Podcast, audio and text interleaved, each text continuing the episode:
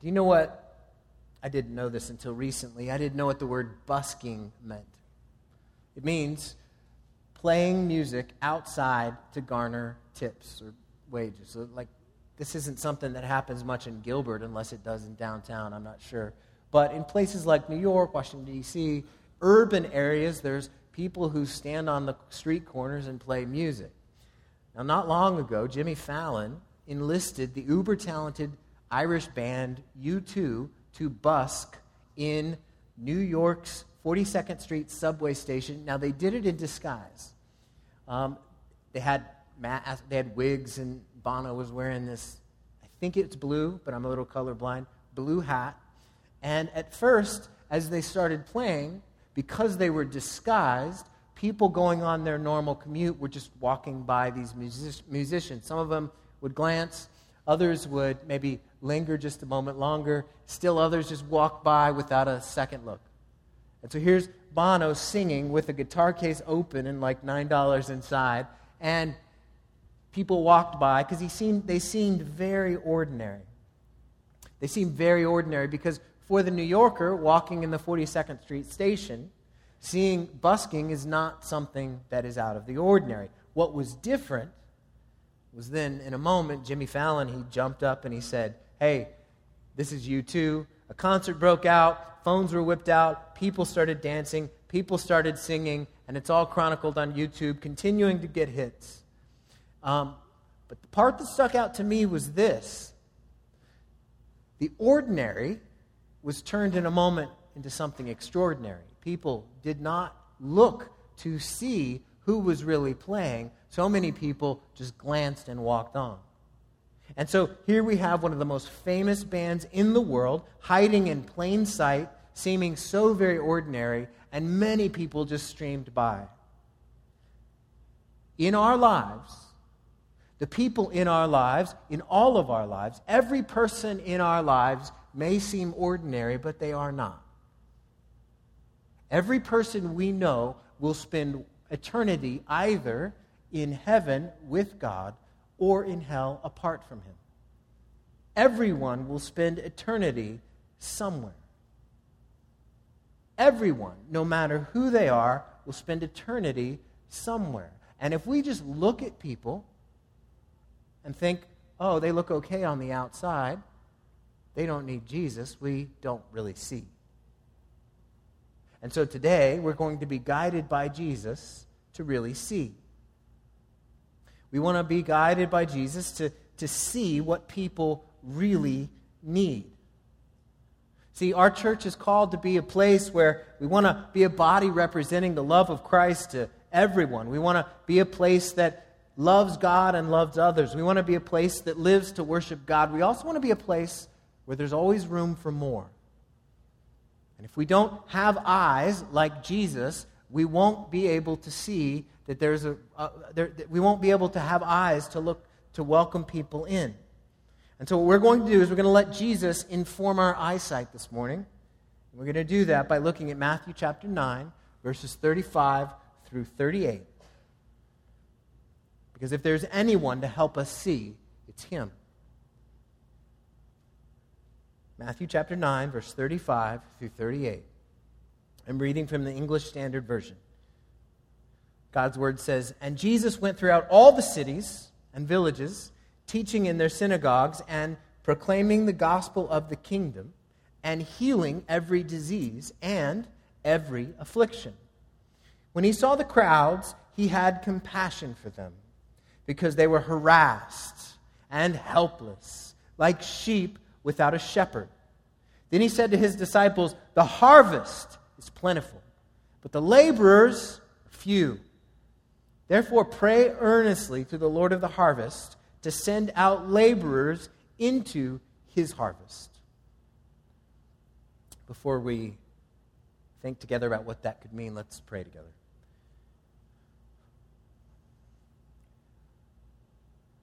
God, we open your word and we ask you to speak. We do this each week, and we pray again that you would speak. Lord, I pray that you would speak to each of us this morning. Help the distractions and the noise and the trials and hardships and the dirt and the grime of the week, Lord, help us to be able to set that aside and to be able to hear your voice. I pray that you would give me the gift of self forgetfulness, Lord. I pray that I would just be able to be faithful. I pray, Lord, that you would open our eyes so that we might be able to see how you saw. So we might be able to process people not by just what they appear to be, but by who they really are. It's in your name, Jesus, that we pray. Amen. Seeing like Jesus. We're going to see what Jesus saw. We're going to hear what Jesus said, and then we're going to ask, how can we see like Jesus? First, what Jesus saw, verses 35 and 36. Now, as you know, we've seen this throughout the book of Mark. Anywhere Jesus went, people came. He traveled when he traveled amongst the Galilean hamlets, like he's doing here in Mark, Matthew chapter 9, the crowds were constantly crowding to him. Now, instead of being put off or irritated, Matthew reports that he responds with compassion. And that's quite a response.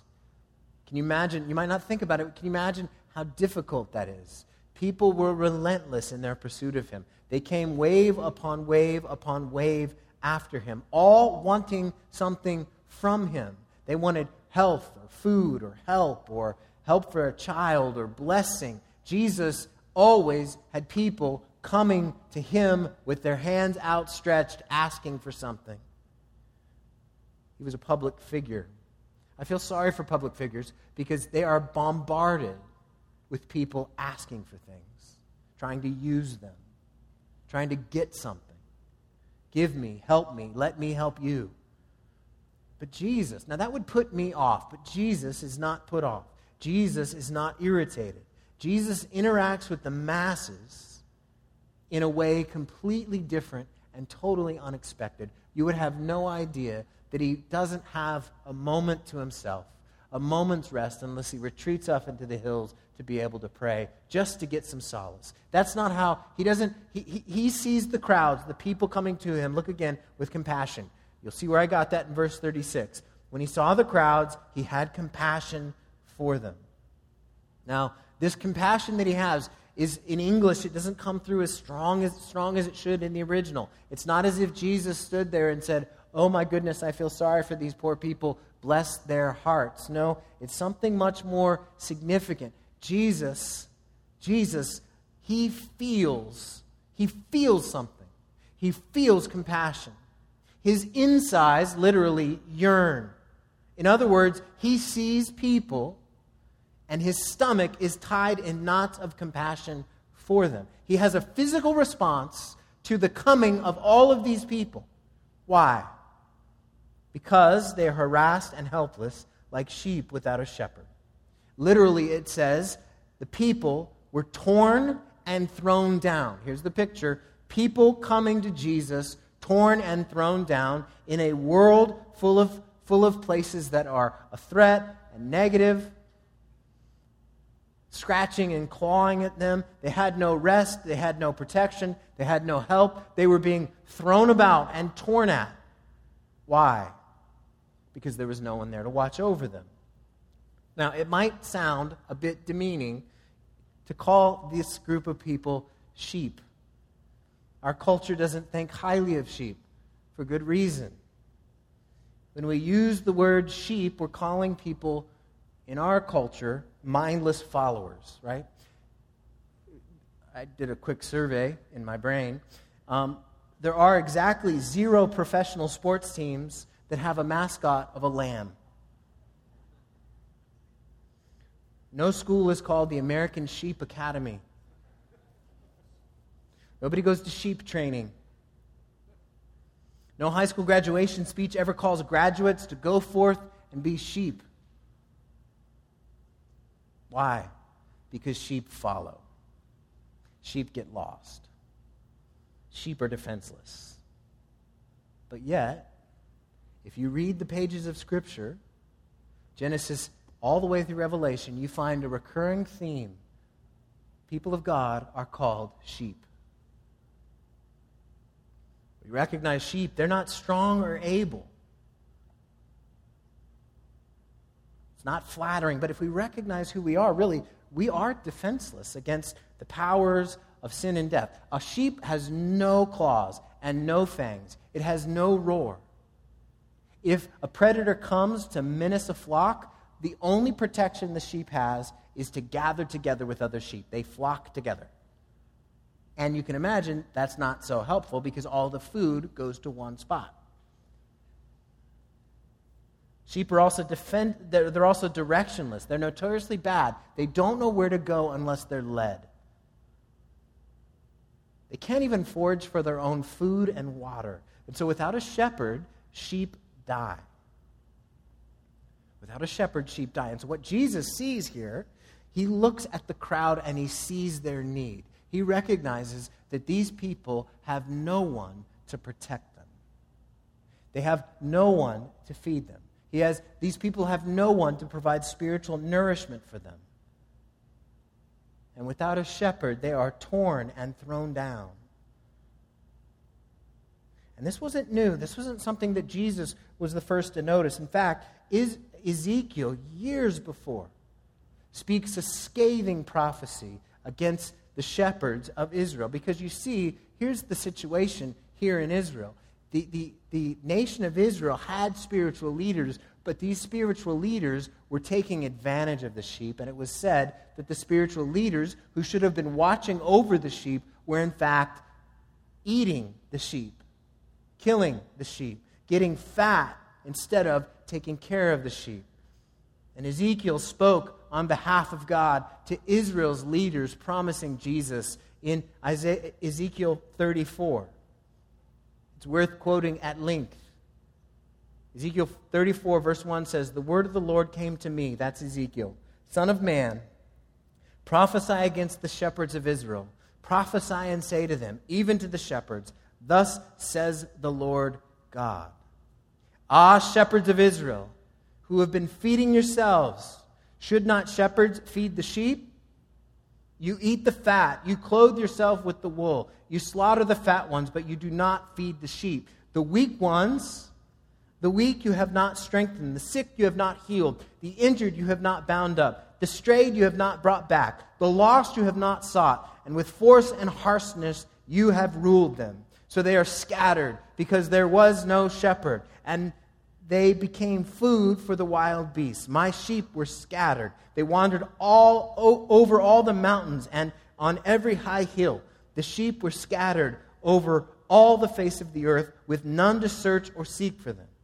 Therefore, you shepherds, hear the word of the Lord. Thus says the Lord God Behold, I am against the shepherds, and I will require my sheep at their hand and put a stop to their feeding the sheep. No longer shall the shepherds feed themselves. I will rescue my sheep from their mouths, that they not, may not be food for them. See, the shepherds of Israel are feeding on the sheep they should be protecting.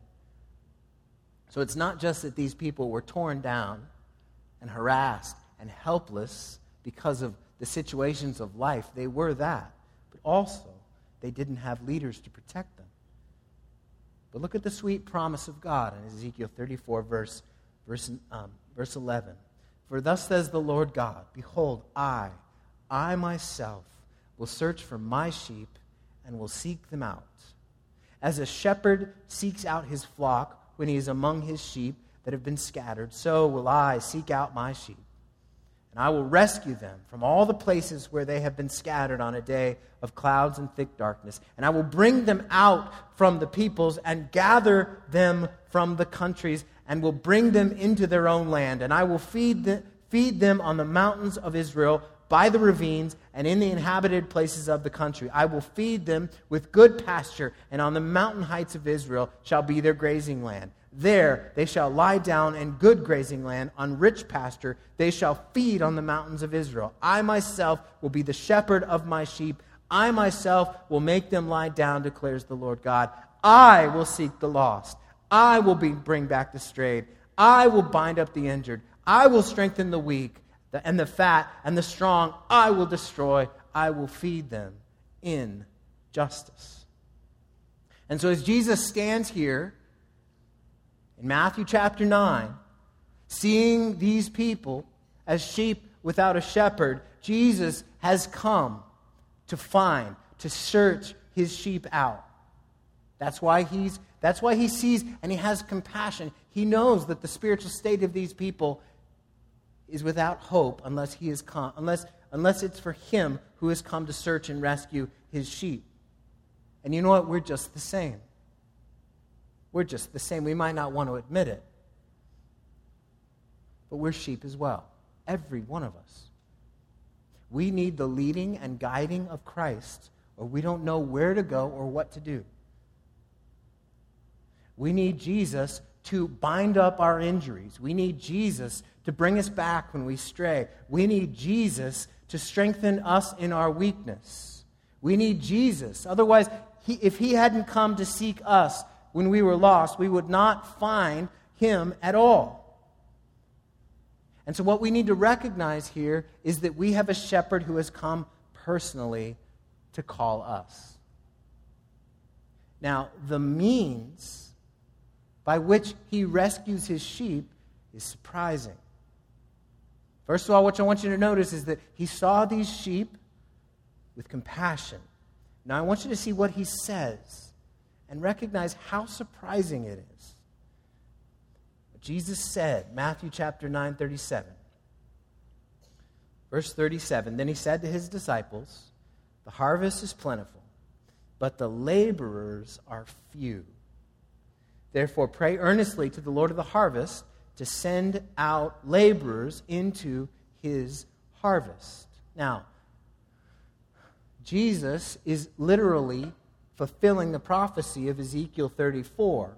And Jesus has said that he himself is going to be the one that searches out his sheep. And then all of a sudden we have this metaphor shift. We go from a talk about sheep to agriculture. And what he says he needs, what he says for us to pray for, is that he needs laborers. He needs workers. He's saying, pray that there would be a worldwide workforce of harvesters raised up to go out and share the gospel. Now, that's surprising because Jesus in, in Ezekiel chapter 34 says, I myself will rescue my sheep. And here he says, the means by which I will rescue sheep is by taking those who have been saved and already my property to send them out into the harvest field and labor amongst the harvest so that some might listen and be saved. Now, if I'm thinking of an efficiency, if, if I think of what's efficient, that is wildly inefficient. Because I think, Jesus, if you're going to gather your people, it would be a thousand, a million times more effective if you just showed up all shiny and powerful with a voice like a mighty river and that white hair and a sword coming out of your mouth and stars in your right hand saying, Come to me, and the world would come to you. But that's not how he commissions his people to be gathered. He commissions, shepherd commissions his sheep to gather people. We are commissioned. It's not just the 12 commissioned here in the scriptures to gather. We as well are commissioned to gather. Now, at one level, this gathering has been wildly successful because we sit here some 7,974 miles from the spot of ground that Jesus spoke these words. We are the uttermost parts of the world from, compared to what Jesus said, and we're 2,000 years removed. And every one of us in this room who's a believer and a follower in Jesus has been gathered by the testimony of someone else.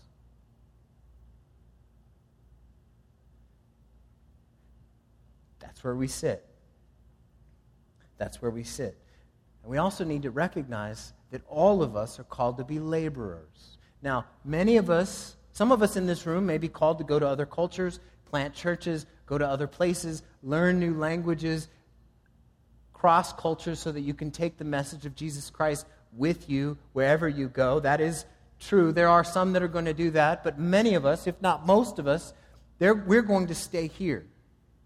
We're going to live here. We're going to live amongst the people that we already live amongst. We're going to go to work. the same place Monday through Friday. We're going to go to school at the same kind of school that we've gone to for a long time. We're going to, we're going to have recreation, go to soccer games. We're going to do those things amongst a people that are not following Jesus. And Jesus says, I want you to see the people that you're around with a different kind of eyes. I don't want you to look at them as mere ordinary people. I want you to recognize you're commissioned and you're called to labor amongst these people so that they might be able to see me. We, as Christians, are the means to which others can come to Jesus. And isn't it a little bit surprising as we read in Matthew chapter 9, verse 37, he says, The harvest is plentiful, but the laborers are few. If you hang around Christians a lot, you might think it's reversed. There's a lot of laborers, but there's not much out there. Not many people out there who want to follow Jesus. It's not true. Again, we can't just look, we need to see. We need to borrow Jesus' eyes to be able to see. And we need to pray that the Lord would raise up more laborers. One of the reasons this morning that we pray for, we do this every week, we pray for other churches both in our city and around the world. One of the reasons we do that is to remind ourselves that we're not alone. And also that we that, that other churches, churches would be able to be effective in the harvest field that they serve in. There are vast stretches of places that have no followers of Jesus. And we want to pray that churches in those places are lights. And we want to pray that they send laborers out into the harvest field. We want to pray that there is a harvest of unbelievers coming to Jesus. I want you to see here, not only does Jesus have compassion, he's clear in what he asks us to do. He says he wants us to labor in the field, he wants us to be laborers harvesting a crop. Now, at that time, it would have been by hand with a sickle. So you can imagine yourself standing in a field, swinging a sickle back and forth and back and forth, back and forth. Or maybe you're the person that comes behind and picks up all of the, of the harvest. Whatever the case was, it's not easy. It's not easy. These are, we're called to be laborers in this harvest field, not vacationers. This means that our job to represent Jesus and share the gospel of Jesus Christ is going to be difficult. And it's not going to be difficult because it's physically taxing, it's going to be difficult because we have to be patient and kind and have the same conversation 10, 20, 30, 40 times. And not just press for decisions, but share Jesus and disciple. It's hard work. It's hard work. And this is not work that we're going to find very worthwhile if we don't see like Jesus. You see, if we see people around us as just ordinary people going about their day that don't need much at all from us, we're wrong. What we need to do is to be able to see people and recognize that every person, no matter who they are, in some way or another, needs, is harassed and helpless if they're not following Jesus. Now, if you're here and you're not a Christian, that might sound stark, that might sound harsh, that might sound difficult, but I'm getting it right here from him in his words. And I'm certainly not saying that those are who are believers are world beaters and the best thing ever. But I am saying this Jesus wants us to labor in his harvest field. It might take 137 conversations with the same person for them to understand what Jesus has done and who he is. That's hard. It might take gaining and losing friends. That's hard. But if we want to be a place where more where there's always room for more. We're not just talking about seats. There's seats for people. Yes. But what we're talking about is room in our hearts and our lives for people. And we're not going to make room in our hearts and our lives for people if we first don't see them like Jesus sees them. Jesus sees and says, They need me. And that's what we must do too. Every person we interact with. They're not ordinary. They will be one place, either with God forever or apart from Him forever. That is far from ordinary. Every person that you interact with will be someplace eternally. That is time without end. We need to see like Jesus. We need to see and represent Him. And that brings us to our third point seeing like Jesus. Jesus sees his harvest. He sees. So, how can we see like Jesus? I think we need to see, number one, past how things seem. We need to see past how things seem, especially in our culture. It used to be to get to know somebody, you had to meet them and shake their hands. Now, you can stalk somebody online. And they post all kinds of things on Facebook, Instagram, other kind of social media outlooks. And if you measure, if you measure what they look like and decide, I don't know, and decide whether they, they seem happy or not, you might, you're going to come to the conclusion that they don't need anything. They're not harassed and they're certainly not helpless because they've got a million followers. Tony Reinke, in his wonderful, helpful book, 12 Ways Your Smartphone is Changing You, writes this Meet Essena O'Neill, who, as a 19 year old Australian model, accumulated 500,000 Instagram followers. She was once poised to make a career from online endorsement deals. Then in 2015, she called it quits, deleting most of her pictures and revising the remaining descriptions to unmask the true motives behind the images she posted, which were mostly product placements. Why the drastic move? She says, being born in a screen dominated age, we are taught to mold ourselves in order to gain the most social validation. By that, she means likes and views and followers across social media, she said. I was living a paradox of conditional self love and constant self hate. Basically, my self worth relied on social approval. The popularity made her feel, in her words, trapped in a cycle that became more empty, lonely, hateful, jealous, and insecure. But if you were to look at her pictures, that wouldn't be the story she told. See, if you measure people and their needs by how it seems on Facebook, you measure wrongly. You're just looking, you're not really seeing. People po- post perfect food with perfect families and perfect pets that have perfect clothes on in their perfect lives with their perfect smiles, and it doesn't seem like they need anything. Oh, but look, look again. Look to really see. Look to see because these people, if they do not know Jesus, there are, they, they may not be harassed and helpless in every way, but there are ways they are. It's just not obvious on social media. Have you ever had the thought they look so happy? They're not lacking anything. Look again. Look again. You cannot judge how happy or successful someone's life is by what they share on social media. Here's what we know we are looking through Jesus' eyes now. People without him are harassed and helpless. Miss O'Neill was harassed by the constant pressure to look just the right way and helpless to do anything about it. It is a grave mistake to judge someone's happiness or openness to the gospel by how they appear on social media. Everyone needs Jesus. Everyone needs Jesus.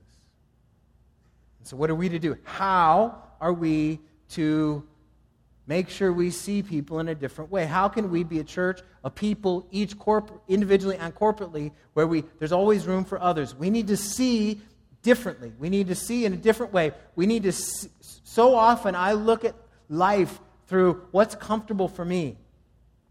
One of the reasons it's difficult to see the plentiful harvest is because we don't see people with the compassion Jesus did.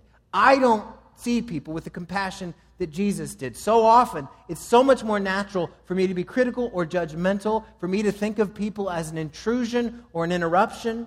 The people coming to Jesus on that day, they weren't, they weren't more, they weren't different from any of the kind of people that we interact with in our lives. They were annoying and vexing and irritating. They were insolent and inappropriate. They were mouthy and rude and sassy and demanding and bothersome. And yet, instead of running from them or considering them an intrusion or an interruption, he came to them and he had eyes of compassion for them. Do you look at others in your life that aren't believers with eyes of compassion? If you're a believer, part of the reason people are in your lives is so that you can show the compassion of Christ to them. For, for our church to be a place that sees others rightly, we need to see people the way that Jesus sees them. How does he see them? With compassion, with kindness, with tenderness. He sees people always welcoming any who would come to him. He sees people and says, he doesn't say things like, well, you got what you deserved. He doesn't say things like, well, it's about time. He looks at us and our mess. He looks at us in our confusion. He looks at us in all the ways that we fall short. He looks at us in all these things, and he has compassion. I'm grateful that my Savior has compassion for me. I'm grateful that he doesn't look at me, doesn't see me in light of all my many sins. He sees me with eyes of compassion. And when we recognize that he sees us with eyes of compassion, and he doesn't call to mind. When, when he thinks of you, he does not call to mind that time you fudged the truth to make yourself look good. He doesn't call to mind the thoughts that you had when you were pre, your thought your, your thought life when you're preoccupied with lustful musings. He doesn't call to mind the smoldering anger toward those who wronged you. He doesn't call to mind the idle, foolish words. He doesn't call to mind your loud boasting and secret cowardice. He doesn't call to mind our greed for more. What he does is he calls to mind his love for you and his compassion for you. And that's our call, too. It's one of the reasons that each week we think together in song, in prayer, and through preaching all of who Jesus is and what he's done for us. Because from last Sunday to today,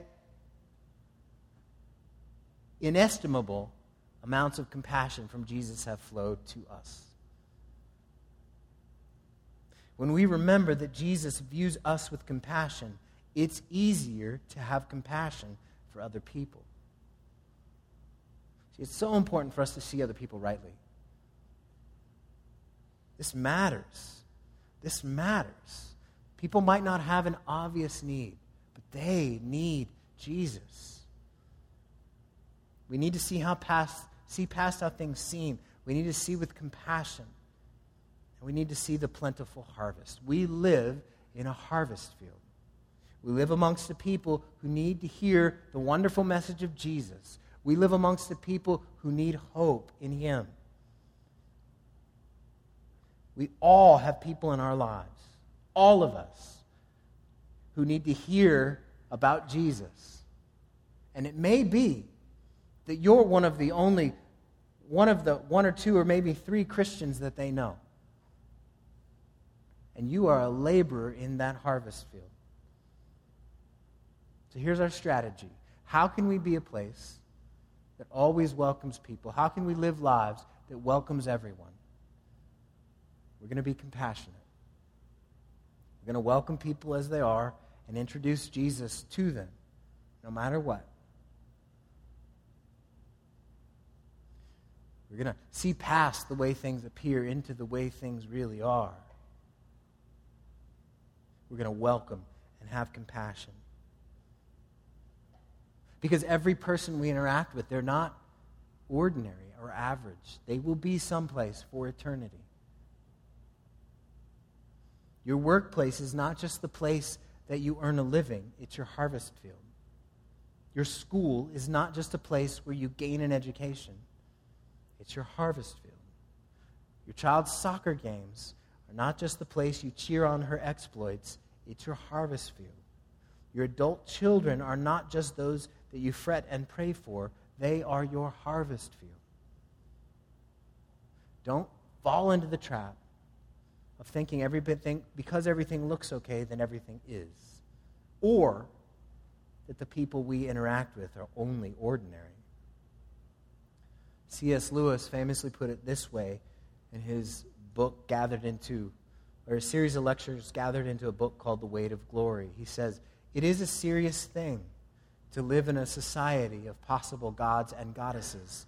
He means once people go to be with Jesus and are changed to remember that the dullest and most uninteresting person you talk to may one day be a creature which, if you saw it now, you would be strongly tempted to worship, or else a horror and a corruption such as you now meet, if at all, only in a nightmare. All day long, we are, in some degree, helping each other to one or other of these destinations. It is in light of these overwhelming possibilities it is with the awe and circumspection proper to them that we should conduct all our dealings with one another, all friendships, all loves, all play, all politics. There are no ordinary people. people. You've never talked to a mere mortal. So, can we see people like Jesus does with compassion? Jesus saw people, he didn't see problems. Jesus saw eternal souls. He didn't see momentary intrusions. Jesus saw people to help and not to use. Jesus saw a harvest and not a crowd. And may we see the same. And as we do, there will always be room for others. Let's pray.